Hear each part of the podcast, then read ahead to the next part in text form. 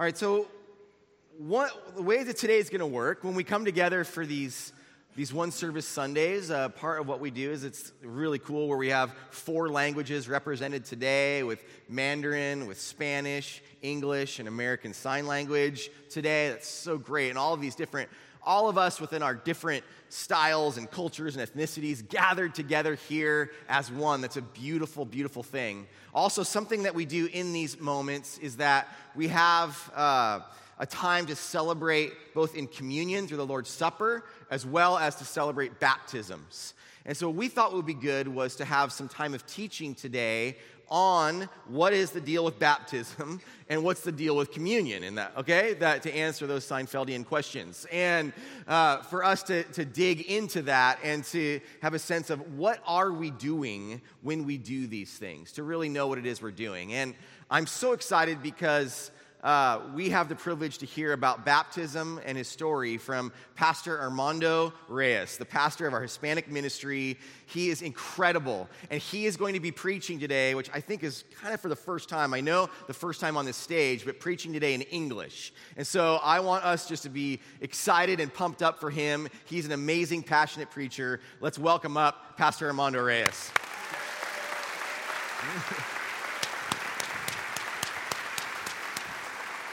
No way, brother.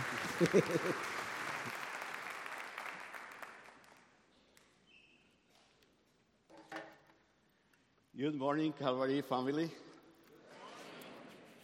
It is a great privilege for me to, to share with you this morning about the importance of baptism and at the same time tell you part of my story. One of the most important symbolisms of baptism is our identification with Christ in his death, burial, and resurrection. I would like, I would like to read for you Romans 6 4 to 5. We were buried, therefore, with him by baptism into death, in order that Jesus Christ was raised from the dead by the glory of the Father, we too may walk in newness of life. For for if we have been united with him in a death like his, we shall certainly be united with him in a resurrection like his.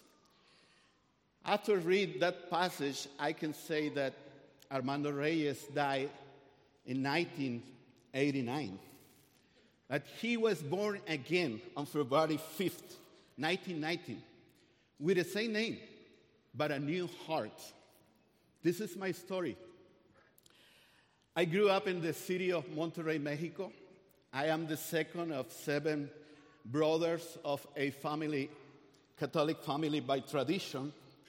We were very poor, and my family was very, very dysfunctional family. My father drank a lot, and uh, he led a very disordered life that affected us all. Some of my brothers started drinking, and, and another one uh, used drugs. I, I never wanted to follow the steps of my father. I was in the choir of the Catholic Church, uh, children's choir, for seven years. But when I was a teenager, uh, I asked God for my father to stop drinking. But at 18 years old, I saw that things got worse. And the last place I wanted to be was my home, especially on, on in weekends.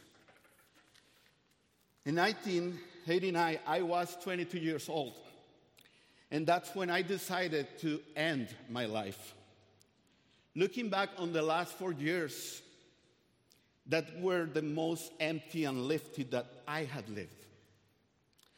I almost succeeded ending my life. But now I know that God didn't let me die because He had a different plan for me. And I know that the Lord has a different plan for you too.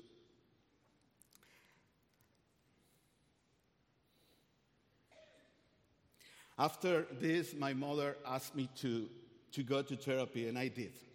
And I, I remember asking my therapist in my first session if he could change my life and help me to become a different person.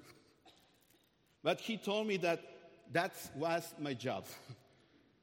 was impossible for me. I went back to my work hiding the scars of my hands with long sleeves.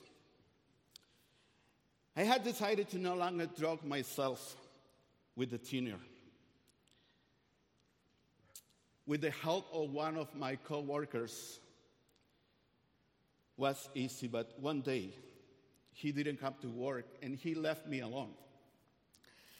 The solvent that was using for drug was in front of me, calling me, and I resisted. But the desire became stronger and stronger, and my, my struggle grew. I asked God to help me because I didn't want to go back. However, by 1 p.m., I could not resist anymore. And I cut a piece of cloth and wet it with a thinner. I sat down and I realized that all the attempts I had been, I had made to change my life were falling apart. I heard that voice again in my mind that told me, You will never be able to do it. You are good for nothing. You are worth nothing. And next time, just get a gun and put it on your head. I brought the cloth to my nose and inhaled once. I felt the urge to get out of there. So I tried to stand up and I couldn't. I tried to raise my hand to my mouth to, to inhale again, and I couldn't. My body was paralyzed, and I felt fear. I had never experienced anything like that. My brain gave orders to my body but did not obey. Suddenly, I realized that there was a total silence and it was almost 2 p.m. I felt something strange in that room. And what I saw right away made my eyes open completely. It was a bright spot in front of me, about three, three feet away. It began to glow and then grow and grow. It was a shining bright white light it was not what I saw that affected, that, that affected me most, but actually what I felt inside of me at that moment. It was as if all my chains began to break one by one until I felt liberated. I felt loved.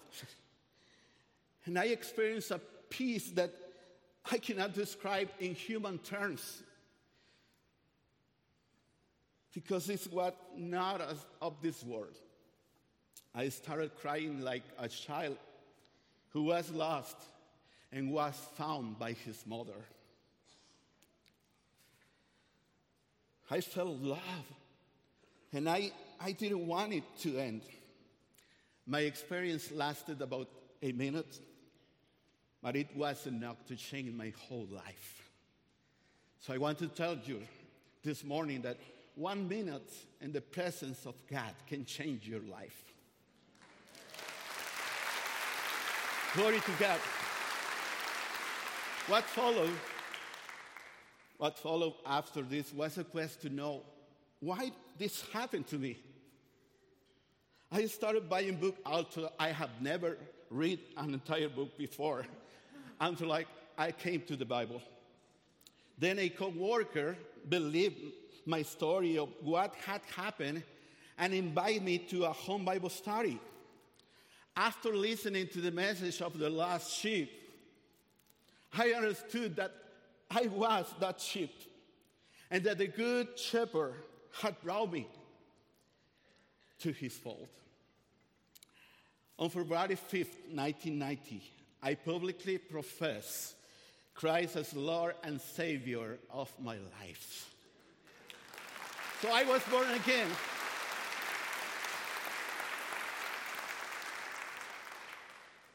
I was born again, and I understand 2 Corinthians 5:17.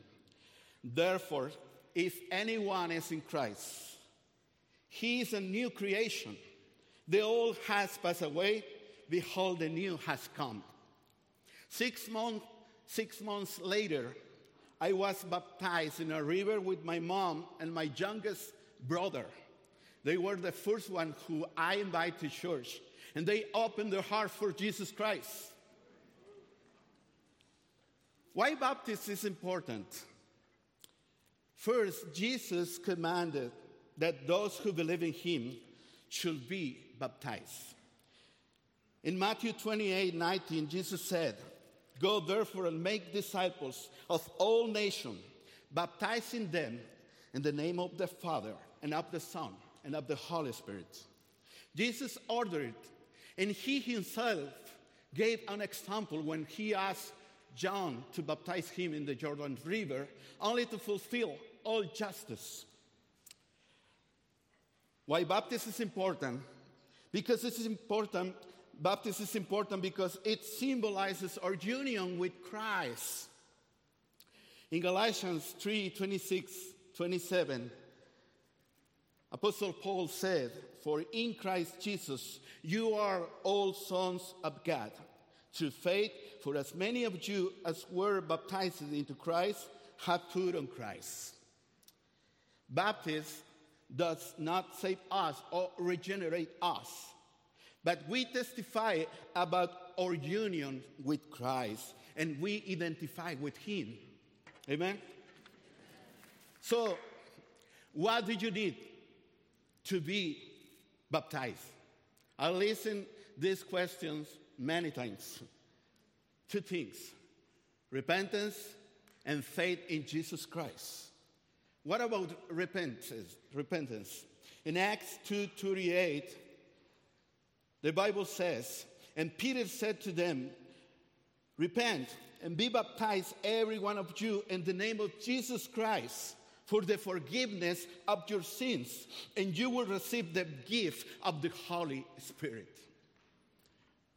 This means you decided to turn from your sins and ask God for forgiveness. And you need faith in Jesus Christ. In Acts 8 12 said, But when they believed Philip, as he preached good news about the kingdom of God and the name of Jesus Christ, they were baptized, both men and women. This means you believe the gospel and put your faith in Christ alone for salvation. In Christ alone. In conclusion, in conclusion, if you repent with all your heart and you put your faith in Jesus Christ, the Bible says that you will be saved. And that is enough for you to be baptized in obedience to his word. In addition, public baptism gives you the opportunity to be a witness of your commitment to Christ and give glory to God for the changes He has made in your life. If you have not done it, I want to encourage you to take that step of faith and obedience. And now, let's hear from other people who are being baptized today. God bless you.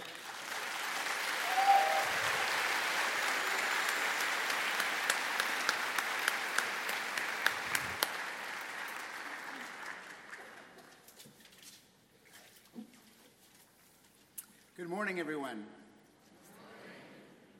I thought you were beautiful from up there, but from out here, you're even more gorgeous. so, we have five people this morning from Hispanic Ministry from Calvary Church who are going to share their brief testimony um, for the purposes that Pastor Armando just shared. Uh, after they speak, uh, I will give a very brief um, review or, or a brief uh, summary of what they had shared. Adelante, dinos cómo te llamas. Mi nombre es Eder Maciel. Y ahora cuéntanos su historia. Crecí en un hogar en el cual escuchaba de la palabra de Dios, pero nunca le puse atención realmente.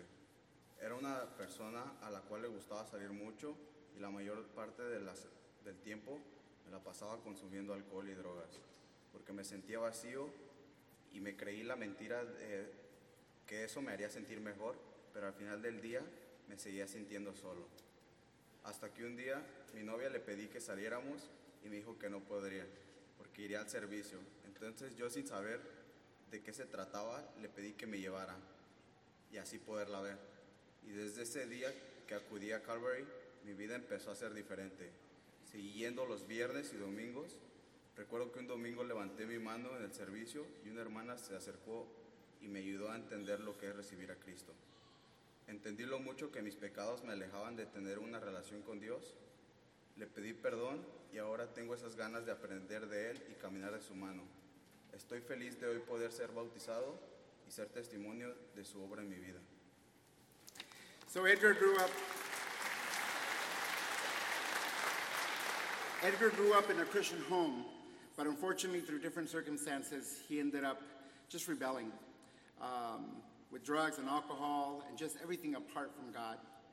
Ultimately, in a relationship of a young lady that he, that um, he met, uh, he wanted to hang out with her. She says no because I'm going to church, and he says, "Well, whatever I've got to do."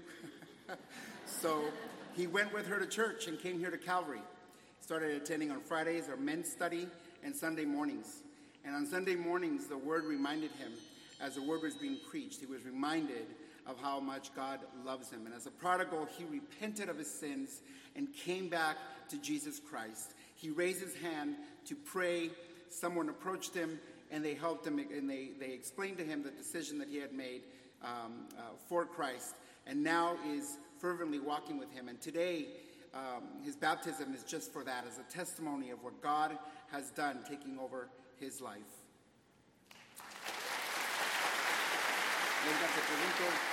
Entonces, ¿crees que Jesucristo es el Hijo de Dios y que Él es el único que puede salvarte? Y prometes entonces seguir una vida dedicada a Él, creciendo, caminando con Él por el resto de tu vida. Y con eso te bautizo. Puedes taparte la nariz si gustas. Te bautizo en el nombre del Padre, del Hijo y del Espíritu Santo.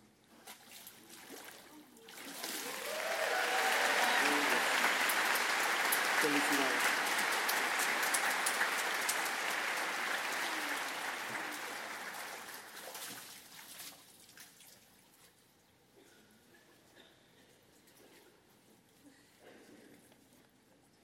Puedes decirnos quién eres y contar tu testimonio. Mi nombre es Paulina. Antes era una persona que le gustaba salir bastante a fiestas. Como apenas estaba llegando la edad en la que podía salir, por lo tanto mi meta era estar cada fin de semana en la calle, como si ese fuera mi derecho por ser joven y así también ser una chica normal. Durante ese tiempo fui a Harvest y cuando hicieron el llamado levanté mi mano, pero al tiempo volví a lo mismo. Después mi hermana y cuñado me invitaron a esta iglesia. Al inicio venía más que nada por obligación para así tener permiso para salir a divertirme. Recuerdo levantar mi mano en el servicio dos veces, pero continué igual. Me sentí hipócrita al estar asistiendo a la iglesia y seguir con mi vida, que al final del día me sentía sola y vacía. Fue hasta que una hermana me empezó a discipular. Ahí entendí lo que es recibir a Cristo como tu Señor, Salvador y dueño de mi vida. Le pedí perdón a Dios y ahora siento esa hambre y convicción por su palabra. Por eso, ante todos ustedes, decidí dar este paso de fe y obediencia, testificando que Cristo vive en mí y ahora mi vida le pertenece. Por eso decidí bautizarme, porque quiero caminar con Cristo, amarle y obedecerle por siempre.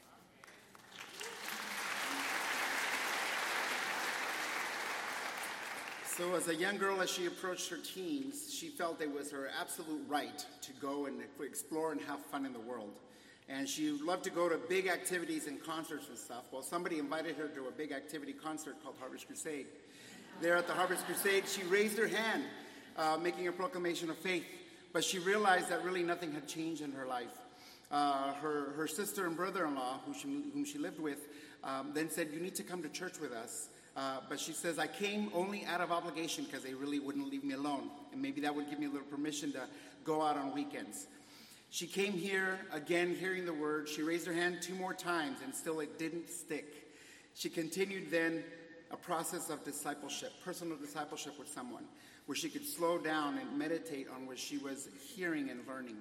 At that point, she felt immense um, conviction in which she asked God for forgiveness and she asked God to transform her life.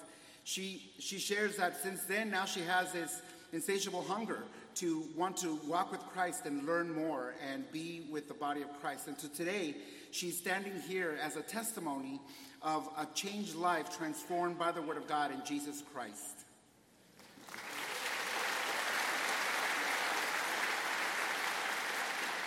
Te hago también una pregunta.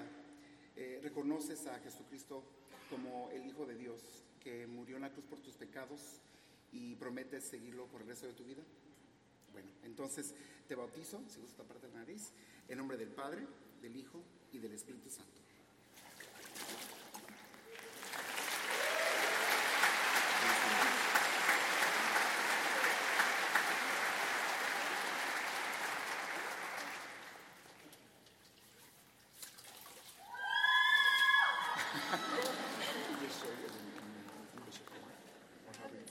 Okay. Am, mi nombre es Brenda y creciendo yo crecí en, una, am, en un hogar católico y creciendo sabía que había un Dios, pero realmente no conocía bien quién en realidad era. Cuando tenía 21 años me invitaron a la iglesia y empecé a venir. Cuando escuchaba las predicaciones de los pastores me di cuenta que era una pecadora y necesitaba de Cristo. Recuerdo un 7 de diciembre de 2016 fue cuando yo recibí al Señor como mi Salvador y puse mi confianza en Él y me perdonó mis pecados. Y desde ahí comencé discipulado y aunque he fallado, Él ha sido fiel. Y hoy voy a ser bautizada porque quiero ser un testimonio público que mi fe está puesta en Jesucristo.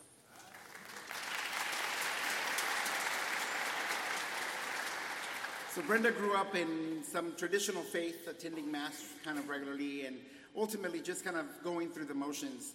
Um, ultimately, uh, when she turned 21, 21 años, uh, she then um, uh, heard the gospel for the first time, and she understood it uh, clearly, and then uh, gave her life to the Lord, repented of her sins, and has since then walked and learned to walk with God through discipleship and through the church family.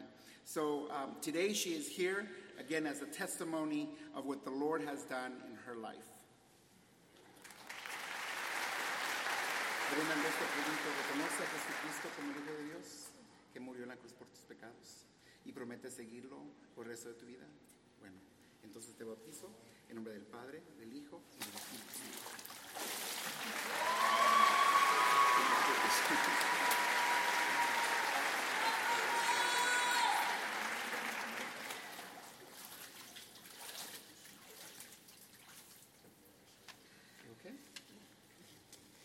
Ah, por favor, decirnos tu nombre y compartir tu historia. Buenos días, mi nombre es Anel Villanueva. Desde muy pequeña se me inculcó que existía un Dios y que era bueno. No lo comprendí por mucho tiempo. En el año 2004, después de la muerte de mi madre, me di cuenta que Dios estaba ahí para darme la ayuda y la fortaleza que necesitaba. A partir de ahí empecé a dedicarle mi vida a Dios. En el año 2015, a través del programa Harvest America de Great Glory, acepté a Cristo como mi Salvador pidiendo perdón por mis pecados. Desde entonces, el Señor vive en mí y no me ha fallado. Continué aquí en Calvary Church asistiendo los domingos, algunas veces los viernes. Y hoy doy gracias a Dios de poder hacer público mi testimonio para honra y gloria de mi Padre Celestial y permanecer con Él para siempre. Amén.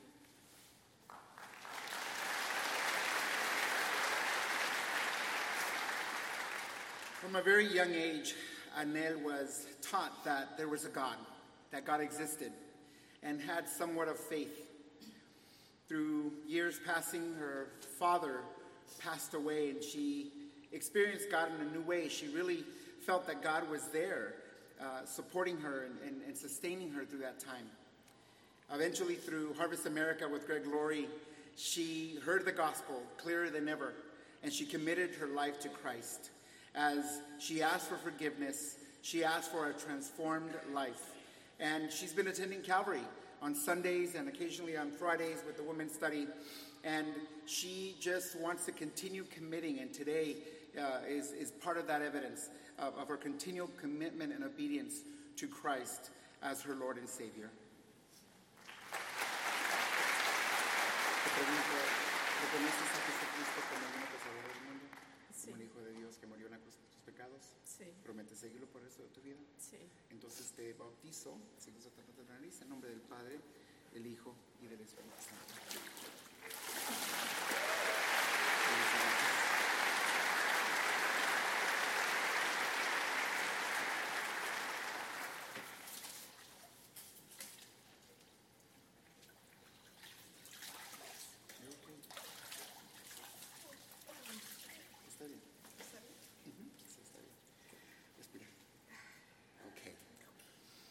Dinos tu nombre y comparte tu historia.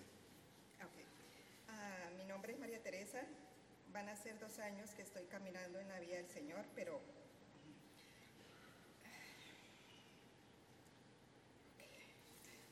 Pero, pero hace un año eh, que estoy sintiendo este llamado para ser bautizado por mi salvación. Ah, me siento feliz de poder decir que de aquí en adelante seré un verdadero cristiano. Espero nunca quitar mi mirada ni mi vida a este ser tan maravilloso.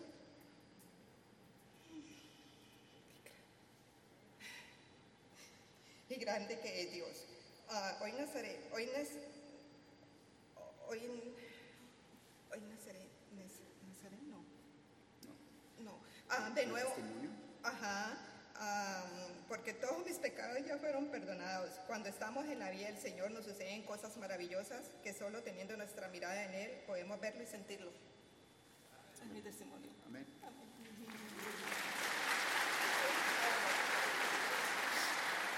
So, as you can tell, she's a bit overwhelmed, but in summary, she gave her life to the Lord two years ago. And for a year now, she's been feeling this sense, this urge to continue in obedience with baptism. She's overwhelmed by God, but she has loving people around her who are helping her grow, who are teaching her. And so today she stands here as a testimony of what God has done, and she knows will continue to do because her desire is to walk firmly, not taking her eyes away from Christ. So she will baptize herself, uh, she will be baptized this morning in testimony of that. Entonces te pregunto, ¿reconoces a Jesucristo como tu Salvador? Y prometes seguirlo por el resto de tu vida. ¿Te gusta puedes tapar tu nariz? Ay, ok. Te bautizo en nombre del Padre, del Hijo y del Espíritu Santo. Amén.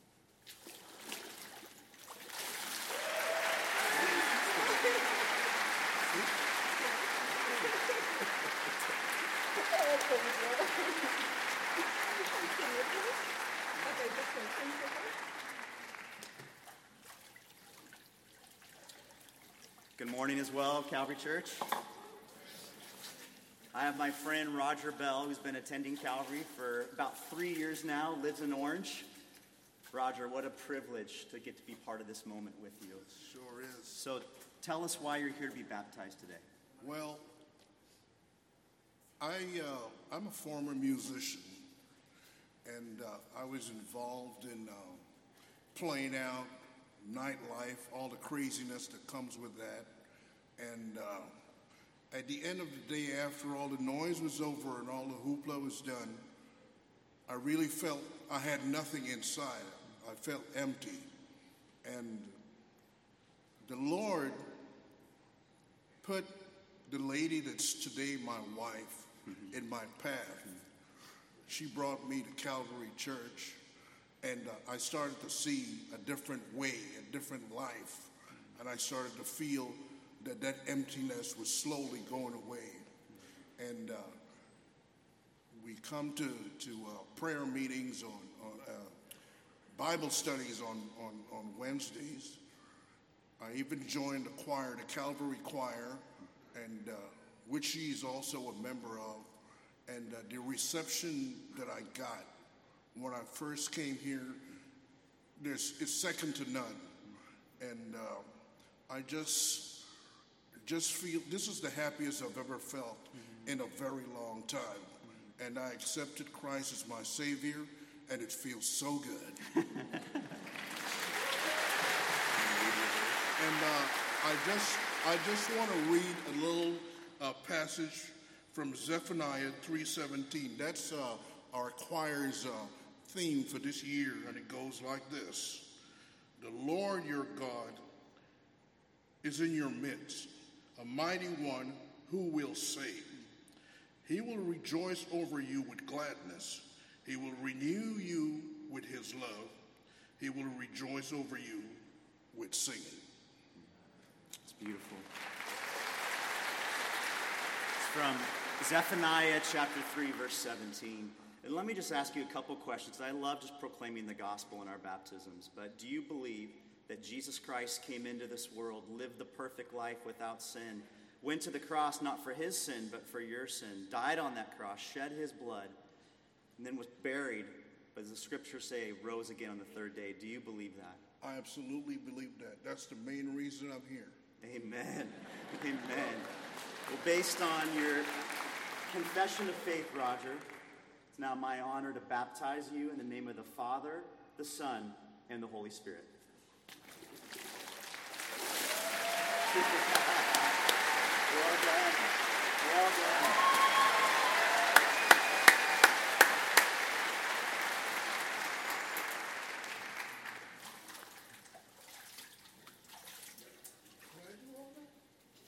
is my friend Sherry McCoy.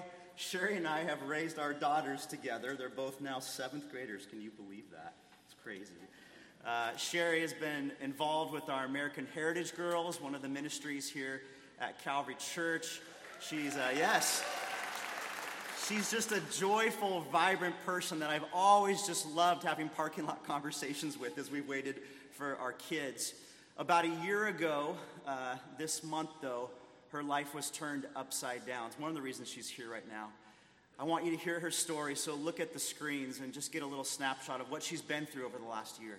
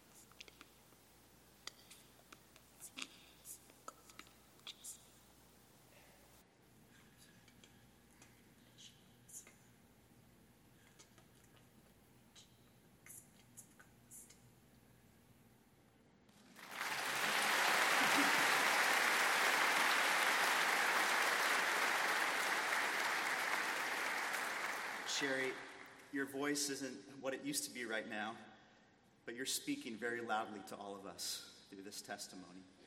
let me ask you the same question Do you believe that Jesus Christ came into this world, lived the life that you couldn't live, a sinless life, went to the cross, died on the cross for your sins, was buried, but then rose again the third day? Do you personally believe this?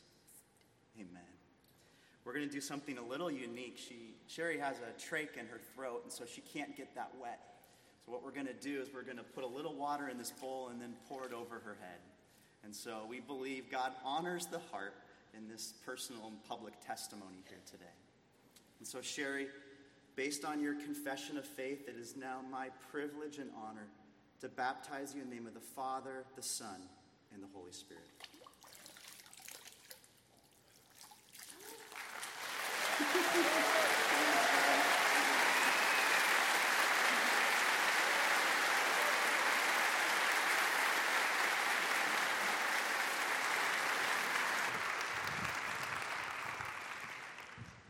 That was incredible. That was absolutely incredible. It's a tough act to follow. Um, so, in the same way that you heard from Armando about baptism, I want to speak to us about communion, the Lord's Supper. If you haven't seen it already, you should have in your, in your bulletins that you received an outline. And just, I want to point it out just so that obviously in these short segments, we're not teaching everything about uh, baptism or communion, but that's a resource there. And this, this, is, this is not exhaustive either, but um, there's just a little bit more information there for you if you'd want to be able to see that.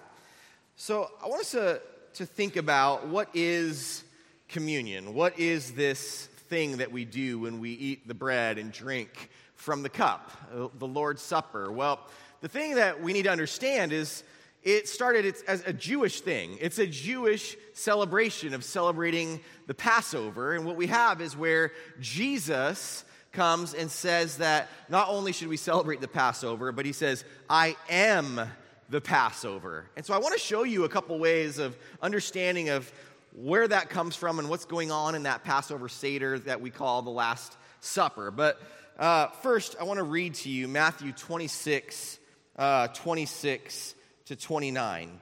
And it says simply this While they were eating that Passover meal, Jesus took some bread, and after a blessing, he broke it and gave it to the disciples and said, Take, eat, this is my body. And when he had taken a cup and given thanks, he gave it to them, saying, Drink from it, all of you. For this is my blood of the covenant, which is poured out for many for forgiveness of sins. But I say to you, I will not drink of this fruit of the vine from now on until the day when I drink it new with you in my Father's kingdom.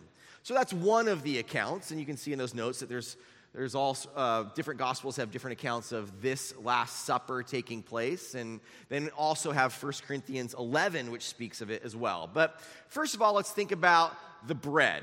So the bread 1 corinthians 11 24 says this is my body which is for you. Do this in remembrance of me now, when we go back to that Passover meal, at that Passover Seder, there's a portion at the beginning or near the beginning of the meal where there's this pouch. Okay, it's a pouch that has three compartments in it. And each of those compartments has a piece of bread, has a piece of, a piece of matzah bread. All right, now here's the piece of matzah bread that's in the middle compartment. Now, it would take that piece, there's a portion of this ceremony where there's these three pieces, though, in each of those compartments. For some reason, they take the middle compartment's piece and they take that piece out and then they break it. And then they take the larger of the two portions, they put the, the smaller back in, and they take the larger of the two portions and they wrap it in a white linen cloth. And as it's wrapped then in that white linen cloth, that piece of matzah bread that has been broken from the middle compartment, it's then put away, it's hidden. We would maybe even say buried. And so it's hidden away, and then it doesn't come out again in the meal until the third cup. There's four cups that are uh, consumed that are talked about during the course of this Seder. And on the third cup, this comes out. This they call the afikomen.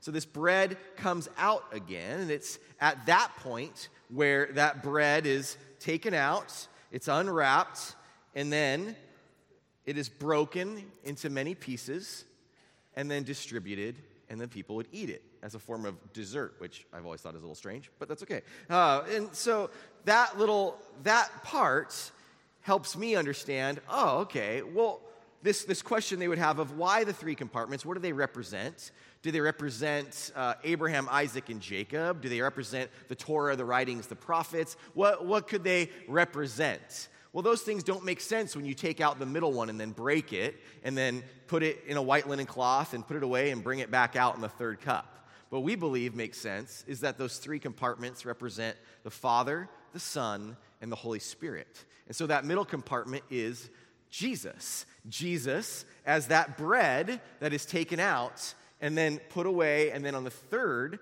uh, cup comes back out again. And so this bread represents Jesus' body, right? And the, the bread itself, we know a few things about it. The matzah, it's unleavened, it's striped, and it's pierced. Okay, this matzah bread that represents Jesus' body. This is actually what is in our communion. You might have thought we just give you crackers, but no, this is matzah bread. Okay, this is the whole thing. It's the real deal. And um, so this bread, you can see, is unleavened bread. Now, leaven was a symbol of sin. And so, like, the fact that this bread is unleavened means it has no sin, just as Jesus had no sin. This bread, as you can see, it's also pierced. This bread is also striped. And we know from Isaiah 53 5, it says, He was pierced for our transgressions, as those nails pierced him when he was crucified, as the spear pierced him that was thrust into his side when he died. And by his stripes we were healed, and his scourging when he was whipped by the Roman soldiers, that those stripes that he has. And so this right here has so much deep meaning and symbolism of who Jesus is and what is his body that was given for us. So the bread, that's where that comes from. Then we also have the cup.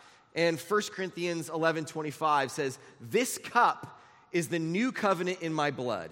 Do this as often as you drink it in remembrance of me.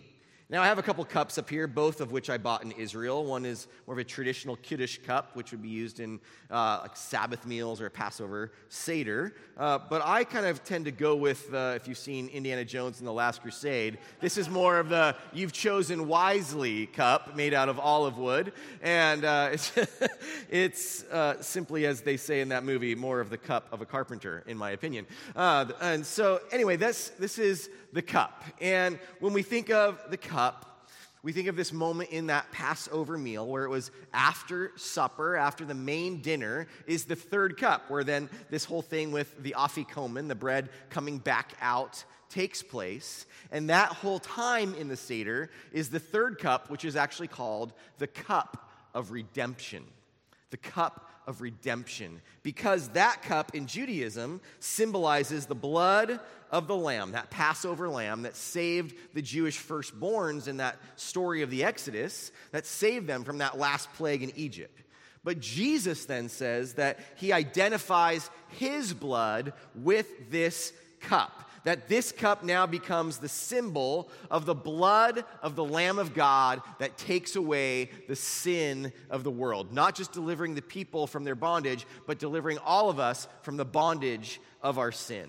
And then he even says, I won't drink from this cup again until we are in my Father's kingdom. And even says, This is the way that we proclaim the Lord's death until he comes is through this communion ceremony, which is basically a highly abridged Passover Seder. Okay, so that's what we're doing as we do this. Now, what is the like what is the core point? What is the thing that we should be trying to do in this moment? Well, I think it's two things that are in the text itself. It's remembrance and it's gratitude. Okay? It says that he gave thanks and then he says, "Do this in remembrance of me. Okay, so we give thanks And we do this with remembering what Jesus has done. So we want to remember. We remember that our salvation, our forgiveness, our freedom came with a great cost. It came with suffering and death of Jesus Christ upon that cross. And so we remember that, and we don't want to take that lightly. We want to have regular moments where we pause and we stop and we remember and we think about, wow, that was a great cost. I don't want to take that for granted. I don't want to take that lightly. And so we remember what Jesus has done for us. But as it says, Jesus gave thanks and then he passed out the elements. And that's why even this moment in many, maybe probably most traditions, is we would call it the Eucharist. Because the Eucharist in Greek simply means thanks. Thanks. That's what it means. Even in modern Greek, some people say Eucharisto. They say thanks. And that's just how we would say to God, I have a heart of gratitude and thanksgiving for what you have done. So I remember it and I'm grateful for it. And we do it when we gather together as a body of believers, communing with God and communing with one another. And so that's kind of the point. That's what matters. What doesn't matter as much is if it's passed, if it's at tables, if it's served by elders, if it's real wine or Welch's, if it's matzah bread or crackers or a loaf of bread. That's not the stuff that matters. What matters is the remembrance of what Jesus has done and gratitude in our hearts and communing with God together in that. Now, there are some guidelines. There are some guidelines in the scriptures, and uh, I'd encourage you even to turn in your Bibles to 1 Corinthians 11. 1 Corinthians 11, um, verse 17. I want to read a few of these verses for us to help us get a sense of this. By the way, I encourage you to get a much fuller description of what I described about the Passover Seder, I encourage you to come to our Passover Seder, but not for a little while, next April. So you should come to it. Uh, but 1 Corinthians 11, 17, let me start there. says, But in giving this instruction, I do not praise you because you come together not for the better, but for the worse. For in the first place, when you come together as a church, I hear that divisions exist among you and in part I believe it. For there must also be factions among you, so that those who are approved may become evident among you. Therefore, when you meet together, it's not to eat the Lord's Supper, for in your eating, each one takes his own supper first, and one is hungry and another is drunk. What? Do you not have houses in which to eat and drink? Or do you despise the church of God and shame those who have nothing? What shall I say to you? Shall I praise you? In this I will not praise you. And then he goes on into the verses that we might be more familiar with and we'll read in a moment.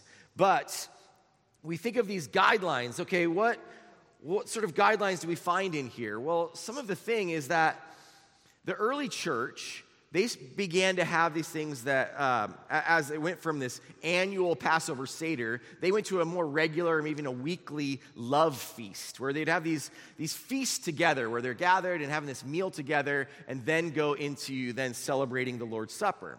And what was happening, though, is that you've got people showing up drunk, you've got people eating all the food for themselves, you've got but more importantly, you have these class distinctions happening. In Roman culture and in the society, there was massive uh, stratification, like massive separation of these classes of society. And so what happens is, is that these people, instead of coming in, they should have been coming in like a potluck, where you bring whatever you can and eat whatever you want. People are coming in and bringing what they wanted and eating that for themselves, essentially right? That the rich would come and eat the rich people food, the poor would be left to eat the poor people food. And they weren't treating each other well. And that was coming in in, in their unworthy manner as they were focused on self as these divisions existed among them. And there's a whole lot even more going on with that, but they weren't approaching the Lord's Supper in the right manner. And then another thing for us to understand about this is that when he says this cup, or when he says this is my body, this bread, he's referring to the bread and he's referring to the wine in the cup. He's not saying this is actually my body. He's saying this is uh, this symbolizes his body and his blood. And that is not what we maybe heard of a transubstantiation. It's a big fancy word where some people believe that this actually becomes his body as you take it and actually becomes his blood as you drink it. We believe that it's symbolic, that this is a symbolism of those things. But it is not to be taken lightly. It doesn't mean just because it's symbolism doesn't mean it's it's not significant. It's very significant. And so should be approached in a weighty manner. And also, it should be approached by examining oneself, as it says in 1 Corinthians 11 28. A man must examine himself, and in so doing, he's to eat of the bread and drink of the cup. So Paul is encouraging them hey, you've got these divisions, you've got these problems, you've got this self centeredness, you've got people coming in and with divisions in the church, and all of this. He says, you need to examine yourself, what's going on in your own heart before you approach the table and before you eat of the bread and drink from the cup. Because if we come in an unworthy manner, we're sinning against the body and blood of Jesus. And that this is something, when we do this, this is something for people who are followers of Jesus. It sort of doesn't make sense for people who aren't followers of Jesus to want to remember the sacrifice that Jesus made for them to forgive them of their sins because they don't have that relationship with God. They've not received that gift of salvation yet. And so that's why we believe this is practices for believers. However, I tend to believe also, though, that, that non believers can't really bring any greater judgment upon themselves and so that's why the warnings in this passage, I think, are actually for people who are believers. They're for people who are followers of Jesus to examine yourself and to check yourself before you approach the table. But I want all of us to understand and for all of us to remember this is about remembrance and gratitude.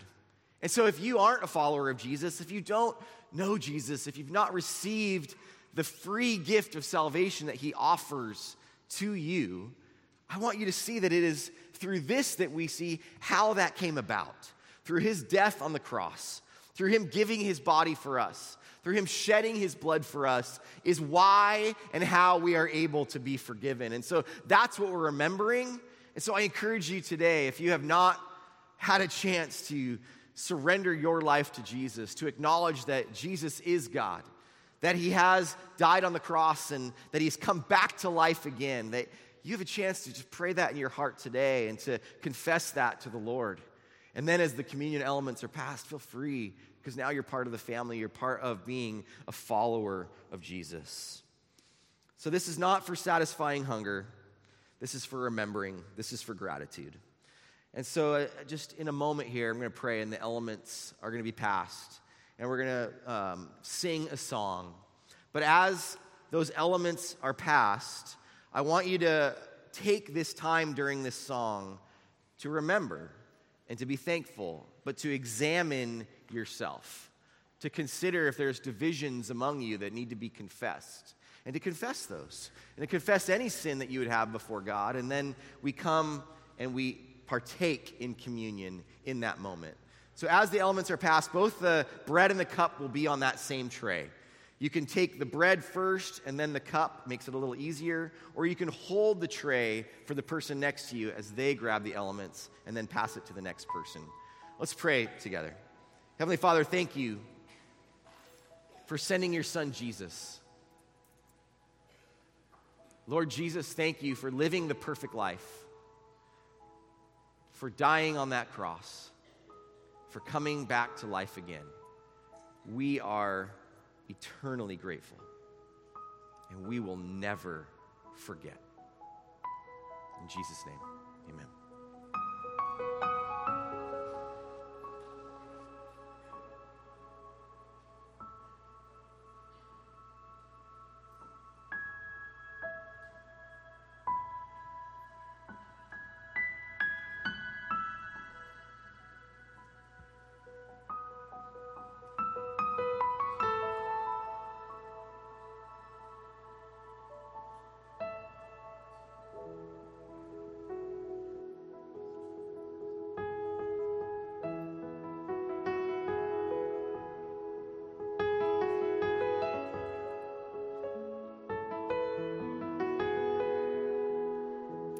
You receive the elements, uh, I encourage you to hold on to them and take this time to reflect. And then after we use this time of reflection, uh, Pastor Eric will come back up and we will partake of the elements together.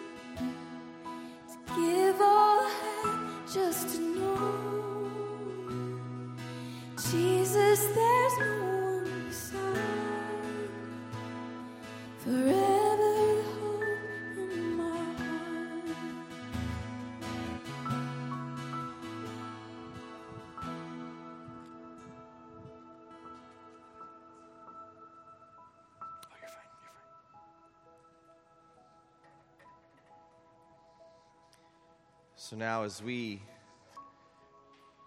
will take the elements in a moment here, what we thought could be wonderful today is if we read the passage of Scripture in 1 Corinthians, first for the bread, 1 Corinthians 11, 23 to 24.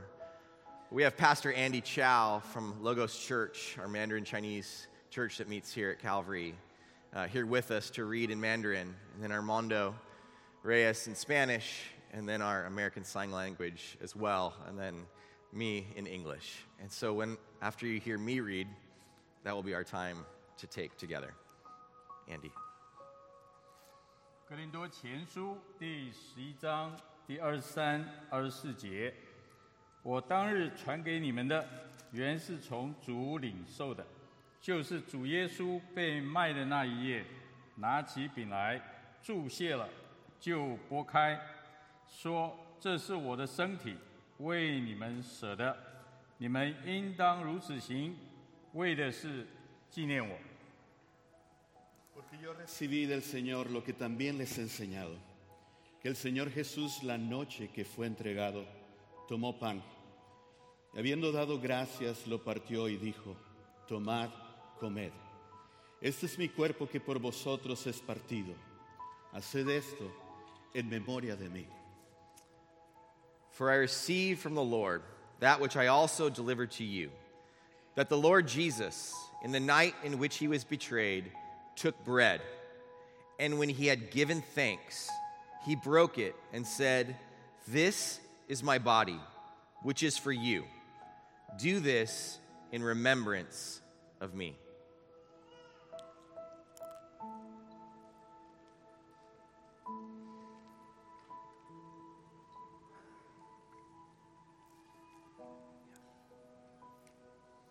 格雷多前书》十一章第二十五节，饭后也照样拿起饼来说：“这饼是用我的血所立的新约，你们每逢喝的时候，要如此行，为的是纪念我。” Asimismo tomó también la copa después de haber cenado, diciendo, Esta copa es el nuevo pacto en mi sangre. Haced esto todas las veces que la bebieres, en memoria de mí. In the same way, he took the cup also after supper, saying, This cup is the new covenant in my blood. Do this as often as you drink it in remembrance of me.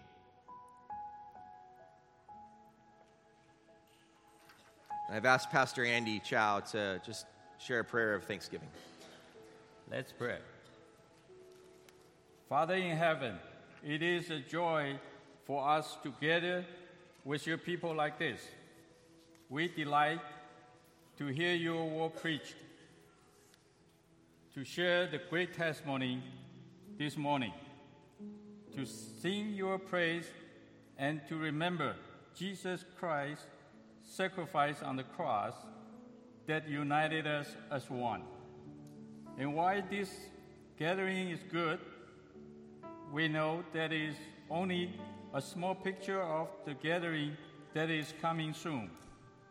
Our weekly reunion are only a dress ahead rehearsal for the grand family reunion that will be happen around Jesus' throne. Father, we long for the day when we will see Jesus face to face. But until that day, united us, protect us, and use us to spread your kingdom and bring you glory. In Jesus' name we pray. Amen. Thank you. Thank you, Pastor Andy and Armando. I got a couple words. A couple words. Two men I deeply respect, so just wonderful to share the stage with them. Uh, we are going to now move into a time of worship through giving, where we have a chance to worship God as we give to Him, and we acknowledge that He is the one that holds all things, that owns all things. He's made us a steward, and we simply respond in worship through giving back to Him what's already His. As we give, we do give towards general fund and missions, and we remember uh, our missionaries in this moment as well. We also wanted to take a moment to let you know that one of our Calvary missionaries, after a long battle with cancer, Mark Kuo, has passed away this week. And so we think of Marika as his wife and their ministry, and we want to be prayerful for them. And so let's uh, just uh, remember them in our prayers. Remember Marika especially, and uh, pray for God to hold them up in, in, this moment. Let's pray together. Lord, thank you for. Um, the way that you care for us, that you provide for us. We pray, Lord, uh, prayers of thankfulness for Mark, um, his ministry, and just who he is, Lord. And I pray for Marika's his wife, God, that you would give her, Lord, just all that she needs in this moment your hand upon her, your touch of comfort. Lord, thank you for these funds that go towards supporting her and our other missionaries around the world, as well as our church ministries here, God. But I pray mostly that it wouldn't be about funding things as we give, it would be about worshiping you. We pray this in Jesus' name. Amen.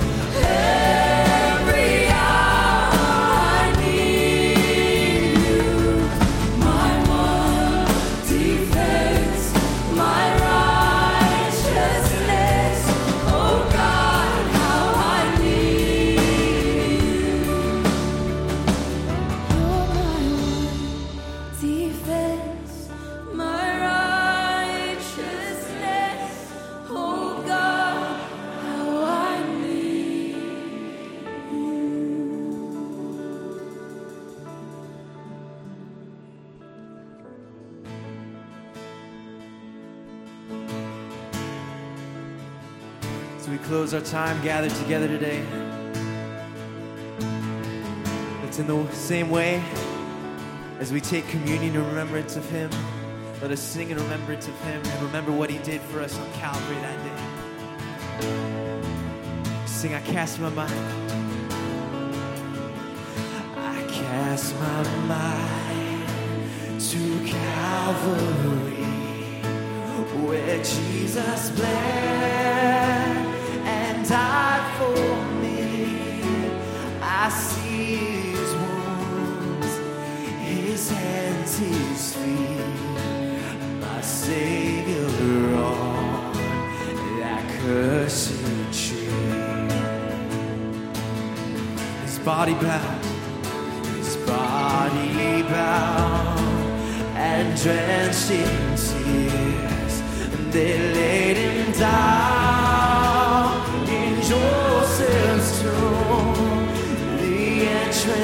entrance sealed by heavy stone.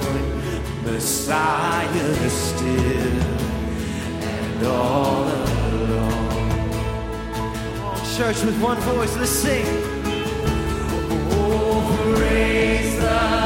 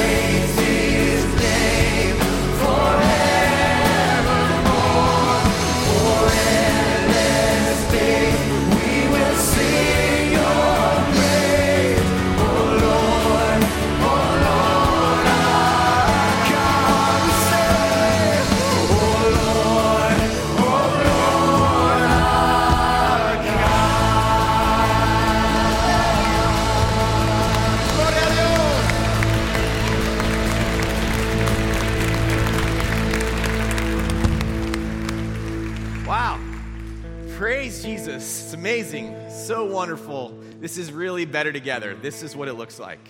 And I just, uh, I love it. I love it so much. It's such a great opportunity that we have to all come together to worship our God who is worthy of this praise, worthy of this worship.